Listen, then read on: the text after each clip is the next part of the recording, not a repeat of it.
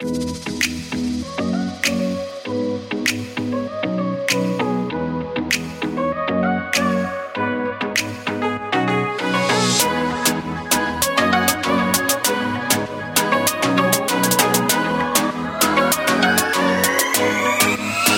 guys, what is happening?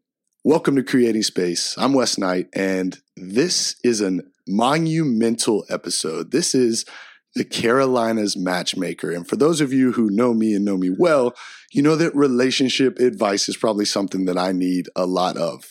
This is the master in the Carolinas. This is Laurie Berzack.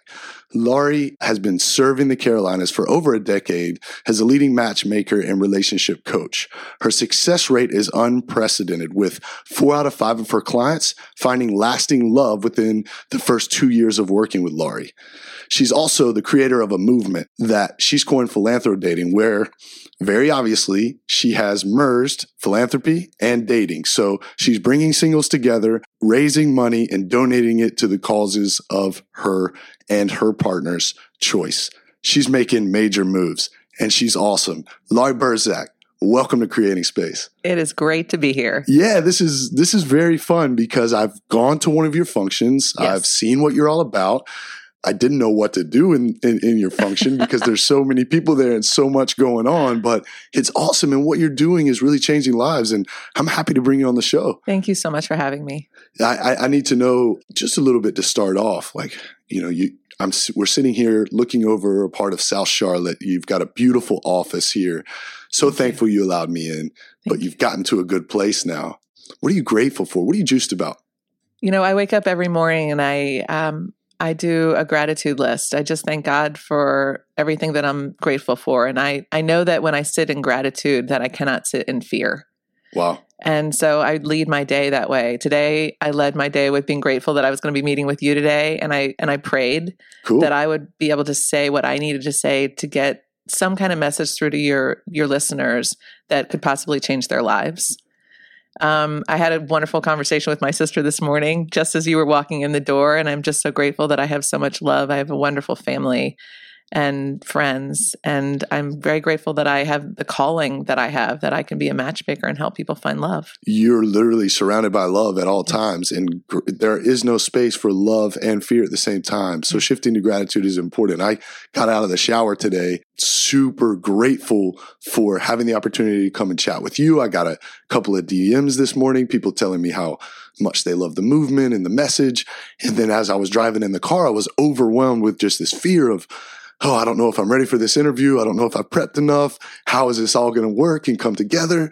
And you're so right. When I took a second to just breathe, shift back to things that are actually happening and that I'm grateful for, it sifted away. And now where I'm sitting in this beautiful office about to have my mind blown, I can imagine, by a relationship expert. I'm so excited for this. Let me ask you the first and most important question to this all. What is it about love and bringing people together, kind of bridging the gap between two people, that ignites you and lights you up? You know, it's funny. When I was in high school, I was voted most likely to fall in love with the idea of falling in love. Wow. It's in my yearbook. And it gets me really excited when I think about the idea of two souls igniting as a result of the work that I do to bring them together. There's really no bigger joy for me aside from, my own loves in my personal life than the work that I do with my clients. I feel like when I am able to create that ignite, when I'm able to create the fire between two people, that there's nothing more important in life. That's definitely a beautiful statement. Because love is this all we have, right? Mm-hmm. And it's the most important piece. And especially in a time where we're no more disconnected than ever before, yes. Right? We're into our phones, or we're super focused on our profession, mm-hmm. and the world is super disconnected right now. So what you're doing, the service you're providing, is bringing people together. So obviously that lights you up because that's good for business. But at the same time, how is business shifting with the times and keeping up with the times?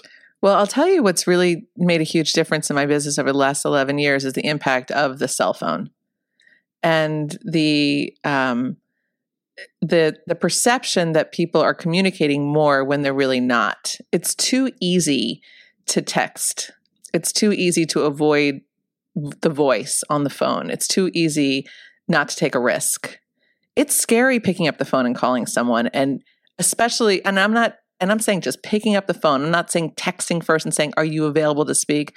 I mean, take it old school. Sure. Pick up the phone and call. It's so rare now that a man will pick up the phone and call a woman that when it actually happens, the women love it, by the way. They're excited. Really? Yeah, really? They're really excited when it happens because it shows that somebody cares enough to make a call, wants to hear their voice, is excited to take the relationship to another space and another place than it was. And it shows a risk. It shows a risk of rejection.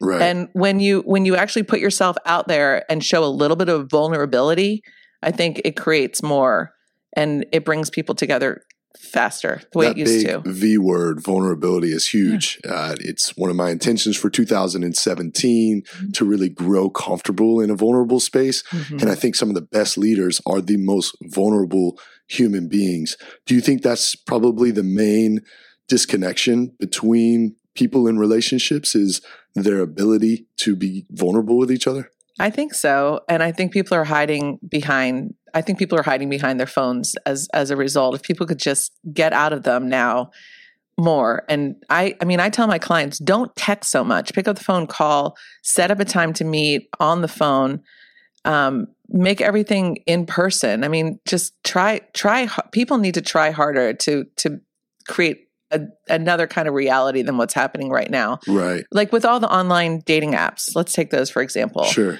It's so easy to just scroll, swipe left, swipe right. And it's not real. People create pen pals out of these people that they're meeting. And, faces, it's like, it's not real. People Photoshop now their photos. Like right. It's like we're almost living in an alternate reality with all of these swiping mechanisms. Yeah. And that's why I really like the idea of people trying to meet face to face now. It's like you're in such a vacuum, and you become desensitized when you're on these apps. I 100% agree with that. I can't tell you how many times though I've been on the apps, and I haven't been on them for a while now because I saw how it was affecting me and my attention and things that it was taking away from my professional life, spending time on it. But here's what I will say, when you take it from the offline or the online space to the offline space, when you go to meet or date, all of a sudden there is this sense of false expectation. Mm-hmm. You expect the person to look some way or feel some way, and then you get in front of them and it's completely different. And the situation changed instantaneously. Yes. And the best way, you're saying, to negate that is simply by picking up the phone and making a phone call. Yeah, or getting out there and meeting people in person. Instead of being on those apps, get to meetups. Right. Go to my Philanthro Dating events. Yeah. Tell your friends that you want to meet people. Host a party and tell people to invite someone of the opposite sex. Start creating more opportunities so that you can meet people in person and not just sitting on your couch and surfing on the internet. Yeah, I think that meetups, people are now more than ever less willing to get out and be a part of society because things are so available through technology, right? So part of you is combating relationship issues. The other part of you is combating technology and the growth of that. Mm-hmm. Something that I'm really interested in that goes along with that is now moving back from Vancouver as I immerse myself back into Southern culture, yes, right? I'm noticing these societal constructs here in the South where everyone's married and with kids by early 20s, late 20s. And if you're in your 30s and single and driven or motivated, you seem to be, I don't want to say isolated, but looked at as socially different, right? Where the exact opposite exists where I came from in the Pacific Northwest or the West Coast, where if you're married before 30, yeah, it's the inverse, right? It's odd that you're married with kids before 30. He explained to me a little bit about that dynamic and how that affects what you see in relationships here, specifically in the Carolinas. Yeah. Well, I have seen that a lot of people are doing what their parents and the grandparents and great-grandparents did in terms of going to school locally, finding their wife or husband in college, dating for a couple of years, getting engaged, getting married, having kids before age 30. Right. But that's only a segment of the population. Sure. It's hard.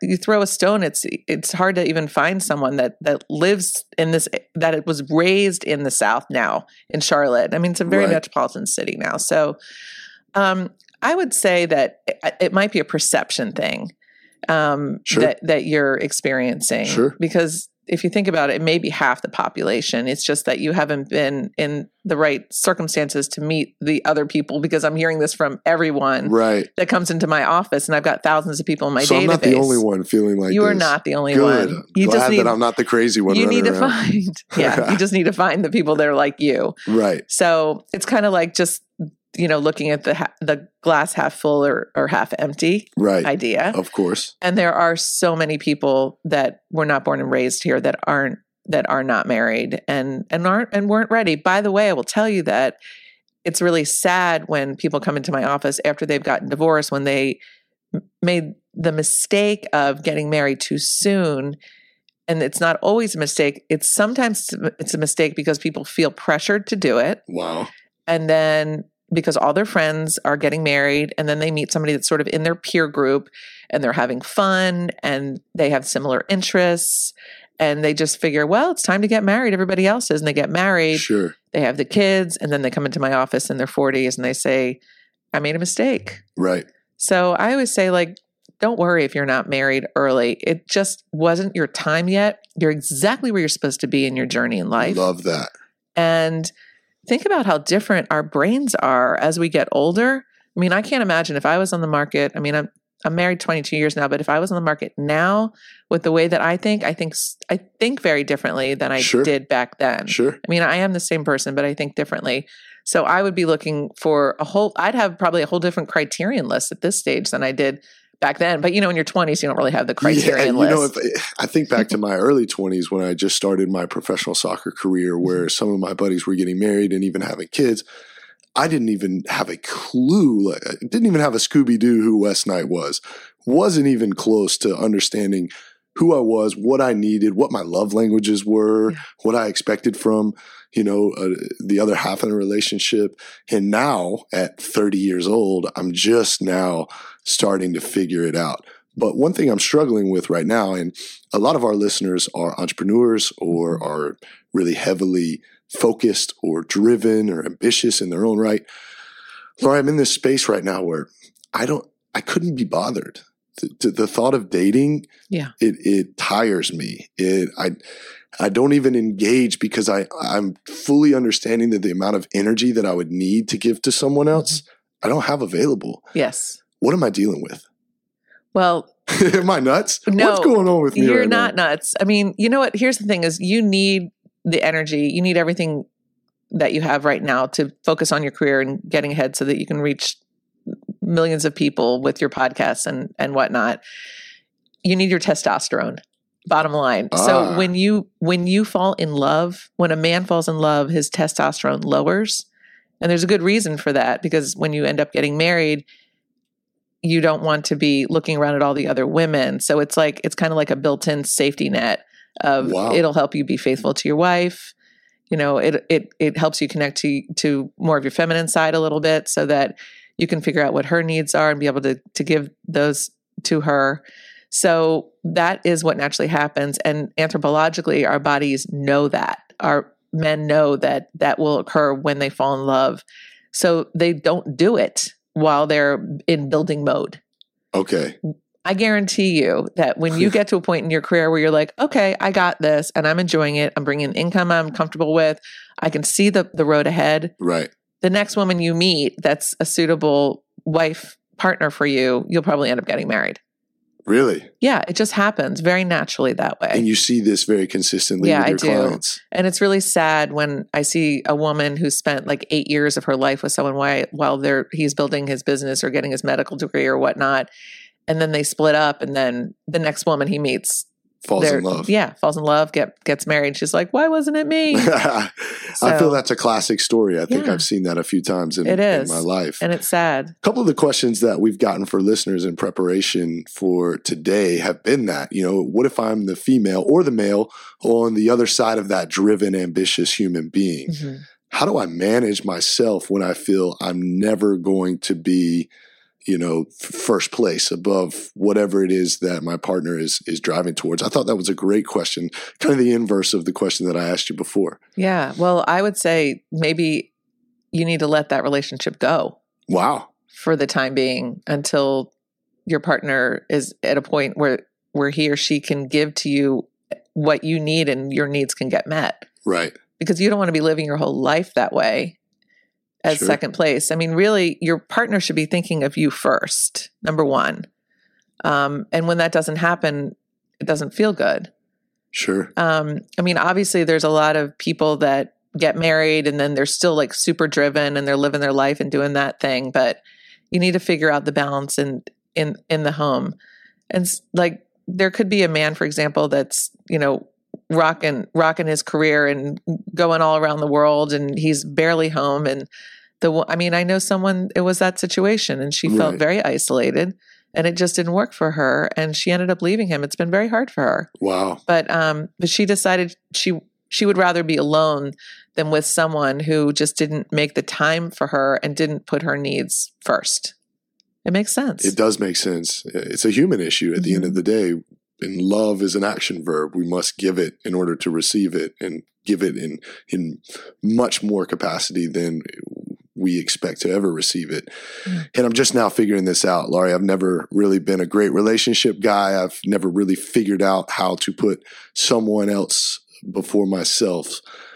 However, I do believe that treating yourself best first and making yourself the best version of yourself then allows you to pour over onto those around you.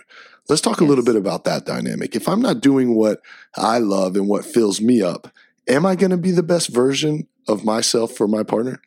No, I don't think so. And it's so nice because when you get to that best version of you, that's the kind of person that you will then attract into your life. Love that. Love that. And I mean, think about like times in your life where maybe you were feeling low or whatnot. And, the friends that you surround yourself with sometimes and the women that you've attracted into your life may not be at the same caliber that you might be attracting now. Right. It's definitely true. The level of professionalism, first of all, of the women that are now walking into my life is much higher than it's ever been before. However, there still are fragments of the lower vibrations that are coming in. Can you attract the one at a very low vibe state, or must you be the best version of yourself to really meet your match? I think it's a matter of staying centered. I'm a huge fan of meditation, yoga, meditation, prayer.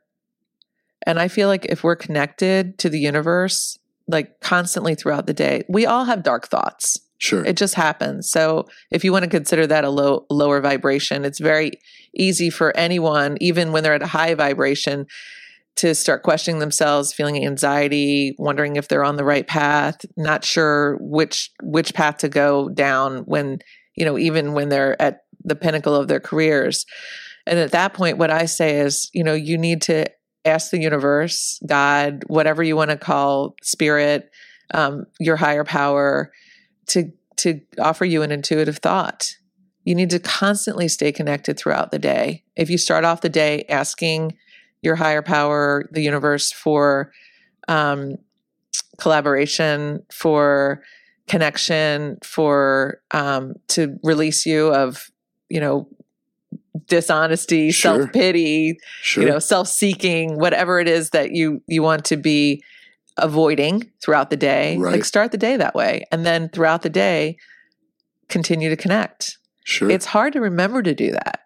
Very tough. But if you do remember to do that, it works every time. I do it all day long. I just say, God, please give me an intuitive thought.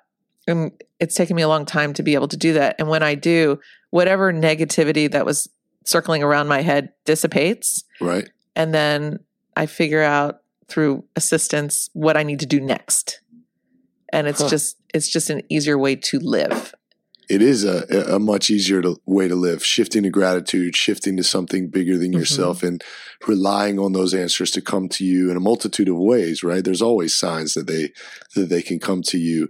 How important is sharing that spiritual connection with your partner? Do you feel that makes or breaks relationships? I think that a lot of my matches and marriages are based on faith. But people are always at a different point in their journey with faith. Right. And I don't think it's necessary for my husband to have exactly the same, that we're not at the same point with our faith, but it doesn't matter. I mean, we fall under the same umbrella, but my connection to my higher power is different from his because we all have different experiences, and it's okay. And it doesn't matter to me. Sure. When it comes to things that do matter, though, in a relationship, talk to me about some of the aspects of a relationship that relate to success. What are some things that drive relationships into a positive place, and some of the really important pieces of relationships that keep them successful? Yeah, I think it's important to be always thinking of your partner, always thinking of their needs, always thinking about what can I give to my partner. You know, think about like, when we're at the very beginning of a relationship, we're like always, it's so exciting, you know, that 6 months of like, and actually it can lead up to, it can be 18 months of just the intoxication. Phase. Yeah. Like just, God, it's just so exciting. And it's overpowering, and it takes over your brain literally. And, how we're always thinking of our partner. But what happens is that dissipates, and then we become like real human beings again, and we're thinking, and, you know, community starts getting involved in our lives, and friends start coming into our lives. It's not just you and your partner anymore. And then you kind of get, and then children come along, and you get distracted, and it stops being that tight feeling of what can I be doing for my partner next so that he or she is thinking of me and is excited about being with me, and you know, we're lifting each other up so much. So if we can try, when we sort of get away from that, to go back to that idea of always giving and of always thinking what will make my partner happy. I think that is a huge part of a relationship. Also communication, and admitting that you're wrong almost immediately. You know what? I was having a bad night the other night. I was tired. I was grouchy. And I was snappy. And I said something to my husband, and he snapped back at me, and I said, you know what? I am sorry. I am just tired right now, and I apologize for the way I just spoke to you. That's called respect. That's a big word in relationships. And that needs to be there at the beginning of the relationship too. It is not just all about the sexual attraction. If the respect is not there, those two things need to be there together in order for the relationship to survive. Respect. John Gottman is a PhD psychologist that talks about, he runs the Gottman Institute, and he talks all about how important it is for respect to be there. And he can tell by initial interviews, if one of the partners is rolling their eyes at the other, he can just say that marriage is not going to last because the respect isn't there. Pure contempt. Yeah. Wow. And it comes out, you can tell at the very beginning. And, so that really needs to be in place. Admitting that you're wrong needs to happen fast. You know, I always say, don't go to bed angry with your partner. I mean, there's so many things about relationships that's difficult. You know, it's easy to get distracted. You know, if you've been married for a long period of time, or short, I guess, sometimes people get distracted. You know, their partners take them for granted. You know, they meet someone out at work or whatever, they're getting attention in the same way that they got at the beginning of their relationship. And people cheat. You know, people, because they like the way they're being treated. How about, instead of doing the cheating, having a conversation with your partner about what your needs are? I think people are afraid to have those conversations with their partners. What is it about those conversations that they're afraid of? They're obviously tough conversations to have, but why? It's almost, they're just afraid to begin. People don't want to have conflict. Like, it's really scary. Again, vulnerable. It's hard to say, you know what, I feel alone in this relationship, or I'm not feeling like I feel like you're taking me for granted right now, or I'm feeling insecure about the way I look, and so I'm treating you this way instead of that way. You know, that often happens. So, I think it's important for people when they do start having those sort of darker thoughts around, you know, when other people start creeping into the relationship. You know, I'm not a fan, by the way, of women and men having friends of the opposite sex when they're married. I don't think men and women should be sitting on the phone talking about their problems with, you know, opposite sex. I don't, right. I think that can lead down a dark road. Sure. So everything needs, you should always imagine that your spouse or your partner is sitting right next to you when you're having any conversation, or you're texting anyone or emailing anyone, that they should say, yeah, that's a decent correspondence. Sure. If it's ever like edgy, or you find that you're flirting too much, or you're, you're exposing part of yourself that should really only be exposed to your spouse or your partner, then you need to really take a step back and say, what's going on here? You know, why am I looking outside of my relationship for happiness? And start trying to figure out what is missing in you, because it's all about you. It is all about you at the very beginning side of that. And you speak about cheating. I think a great question that I hear all the time is monogamy, and whether or not you feel it to be natural. Do you think that monogamy is a natural biological piece to human beings? It's a tough question, right? But it's interesting to kind of look and observe other species in the world, and then looking at the human species. Talk to me a little bit about how you feel about monogamy. I don't think it's natural. Wow. Monogamy. And I think that's pretty obvious, because if you look at the Old Testament, there's so many laws about it, and how to keep yourself from straying, and how to keep a monogamous relationship. I mean, I realize at that time there were different wives and whatnot, sure. but I mean, if you look at certain laws, you know, it talks about straying. And so I feel like if it was natural, that it wouldn't be written down. Right. You need, you know, no adultery, no this, no that.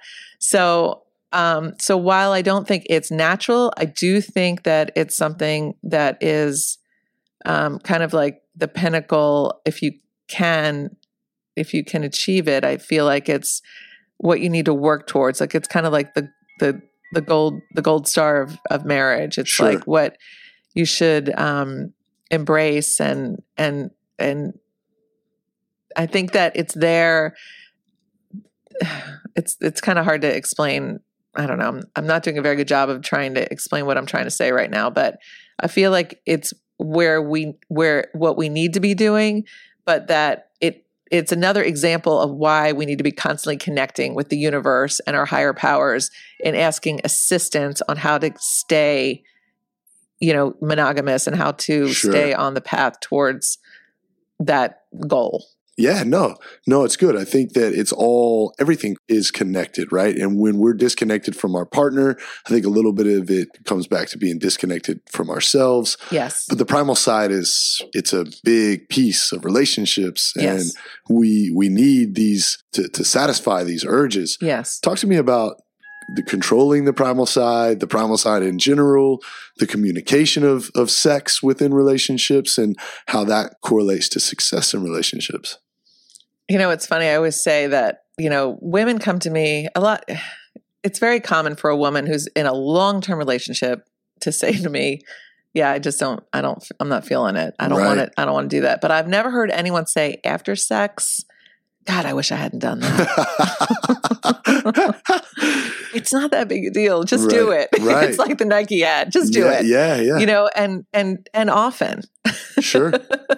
And I even hear actually younger people that are in longer term relationships say to me that their sex life has dissipated. And I'm thinking, wow, that should not have happened that soon. Right. I mean, it's one thing if you're married 20, 30 years or whatnot, for, you know, you need to push yourself a little bit sometimes, but sure. But for the young folks that are feeling that way, I wonder about that. And I wonder what that's all about. I wonder if that's about, they're not with the right partner, or if they're just not getting in touch with their primal side. if they're just kind of living a very superficial life, like you do need to really be present with your body, sure. and you know, to really even connect with that, especially in a longer term relationship. I don't know. Have I answered the question? Yeah, absolutely. I think that sex and having sex often is important. Mm-hmm. You know, Laurie, there's a side of me though that, you know, as an athlete and going through that phase of my life, I was on the prowl a lot, sure. you know, and that's a side of me that I've had to learn over time how to tame. And this is the first time that I've really mentioned this to the Creating Space tribe, but there was a time in my life where I dealt with that and dealt with it on a very big basis, right? And chasing women and being unfaithful to women and using women to a degree. And it sounds really shitty looking back on it. However, I realize now that it's kind of catapulted me into the space that I am now as I use all of that sexual energy and sexual drive that I had. You're talking about the testosterone in this direction that I'm going now. What about for the guys out there who are saying, man, you know, I really love and enjoy a night out chasing women, but I don't want to do that anymore. What are some of the first steps to help them move from a space of young adulthood into this space of maturation and treating women respectfully and moving towards being a great husband? I think that it kind of becomes a little addictive. It's kind of like drinking your coffee every day. It's like you're looking forward to the chase. You're looking forward to the cup of coffee. You're looking forward to the glass of wine. You're looking forward to the chase. But yep. It's lonely. So, you know, lonely, I've heard Laurie. I talk to men about this kind of stuff all the time, by the way. You're not unusual. Okay. Sorry to say it. Whew. Yeah, take that off your back. You know, it's common. And what I've heard people say is they got sick of it after a while, yeah. and they got to a lonely place. It's like one guy said to me, you know, he was with a woman and, you know, he woke up the next day and he just looked at her and it just didn't feel lonely. It didn't feel good anymore. Here's what I would suggest is take sex off the table for a little while. Okay. Just focus on yourself, focus on what you want to accomplish in your life, figure out what makes you happy. Right. And then the next woman that you start dating, don't have sex so soon. Sure. Wait. Sure. You know, wait a few months. People think, oh my God, a few months, how can I do that? And he's looking at me like, you're crazy. No, I think it would definitely be a great challenge. And I think that's something that I need to move towards. It takes men about 3 months or so to fall in love. So if you really want love, like the real stuff, you need to wait. The woman, as soon as she has sex, she's going to become attached. So if you're really into a woman, the best thing to do would be to wait and like everything changes once you make that action. Everything changes. It becomes all about the physical experience instead of the emotional experience. Right. You only have a certain period of time to have that deep emotional experience. Use that time to really get to know someone, find out what makes them tick, everything about them. Sure. You know, and you may decide that, you know what, maybe this person isn't for me. And then you evade the heartbreak of a woman becoming attached to you. Right. And because you know what, no matter what women say, they do become attached when they have sex. Right. They can pretend like it doesn't matter. They can say, I'm just like a guy, but they're not. Right. And I feel like people really get hurt. Women are just getting hurt left, right, and center. So like part of me I wish we could create a movement of like, let's go back a little bit and stop it so quickly, sure. you know, like hold on to it longer. Right. And listen, holding on to it is something that is important to me now more than ever, because those intimate emotional connections is what I value. You know, I get a piece of it when I have these podcast interviews where I get to be in an intimate setting, 1v1 with the guest, and I really get to just connect, you know, and connecting on that deeper emotional level is what I believe is going to drive me for the rest of my life for my partner. Now, here's what I've battled with, the whole adage of when you know, you know. Is that true? When she walks in and she presents herself, will I know? Do you know? Does that feeling actually exist? Well, what you know is that you're attracted to her. Okay. That's what you know. Sure. That's it. That's it. Yeah. Wow.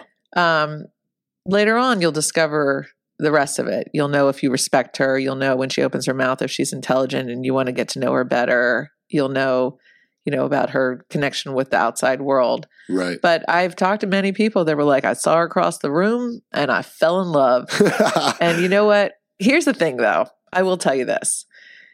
If you believe in this kind of stuff, they say that that, you know, when before you come down to earth, that you do have a soulmate, and that there is a period in your life when you meet with that person, you have like a little jolt or a little knowledge of, oh, there they are. Right. It has happened to me before.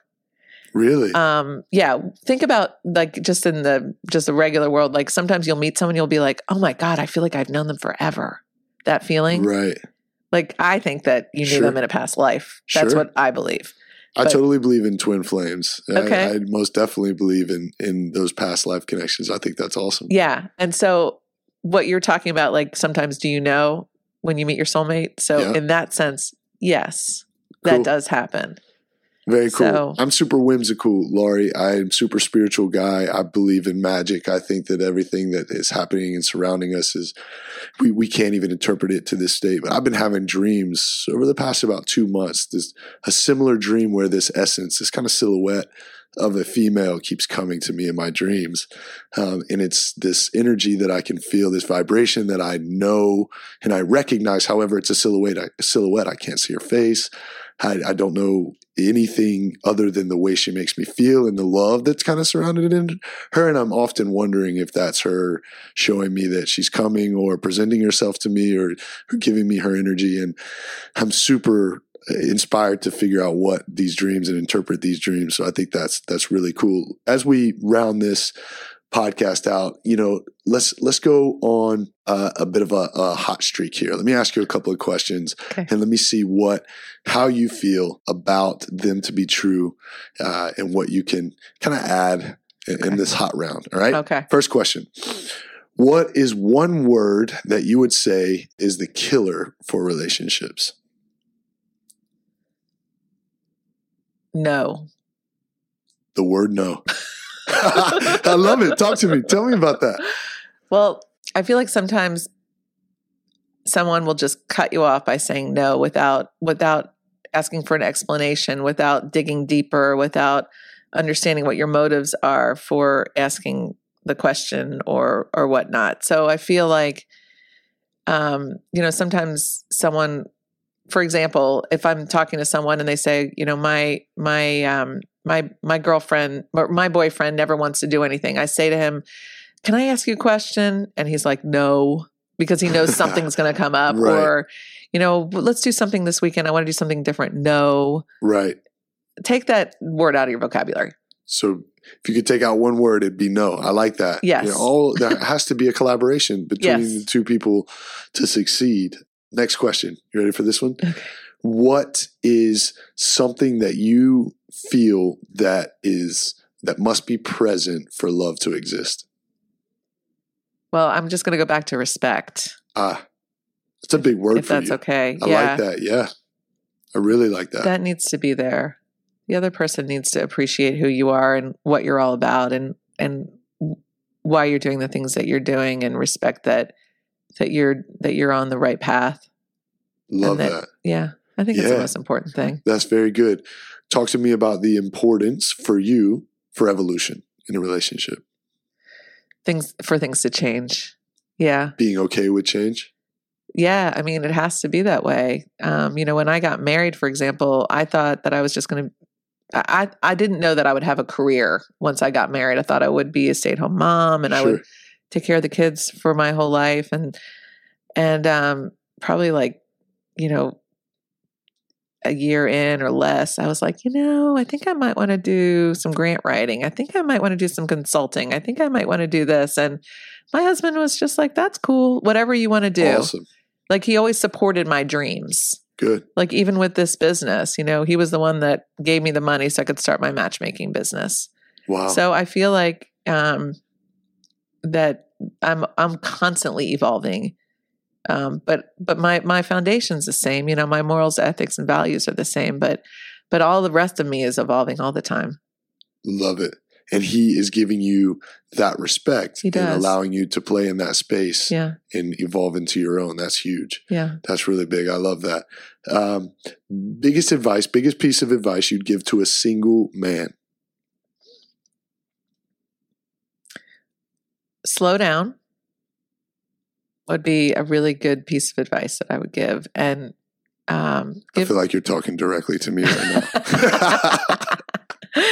Oh, yeah. Just when I walked in, guys, she said, "How much grounding are you doing? Are you grounding at all? Are you meditating?" I'm guessing that my energy when I walked in is super driven, super forward and ambitious. But so for the men, it's slow down. Yeah. What does that mean? Just slow down and be present. Right. Yeah. And that's where the meditating does come in, because what it does is it spurs on your intuition. And it makes, you know, it strips away the, I need to be with the hottest girl in the room.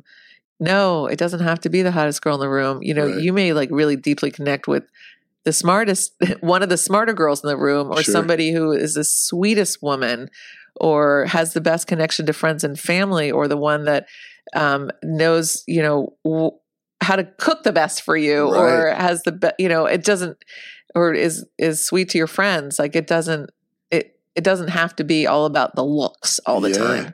That's great. Give me the best advice, one word of advice that you give to women, single woman. You know, men are very visual beings. I don't think that women appreciate that as much as they should. Sure. Sometimes women, they don't think about how they're being perceived. I'll give you another thing too, is it would be good for women, well, women and men, but I'll also say women because they're usually smaller, not to drink as much when they go on dates. Right. I feel like sometimes women drink too much on dates, and then they aren't, what they lose is clarity, and they lose a part of their brains that are more judgy, that they need to use to judge if the guy that they're with is a good guy, if it's that can take them to the next level. Their intuition. Yeah, it just kind of goes away, and they're not thinking clearly. And I want to encourage my women to one drink minimum when they're dating, so that they can be very astute and smart when they're dating. And I think that people are falling into this drinking too much when they're out, and I think it goes away. Sure, they're definitely distorting the clarity. Being more astute, whether that's a man or a woman, I think just you're going through such an intimate process. There's information being thrown at you from all different aspects. You got to be able to interpret them. Laurie, I believe what you're doing's massive.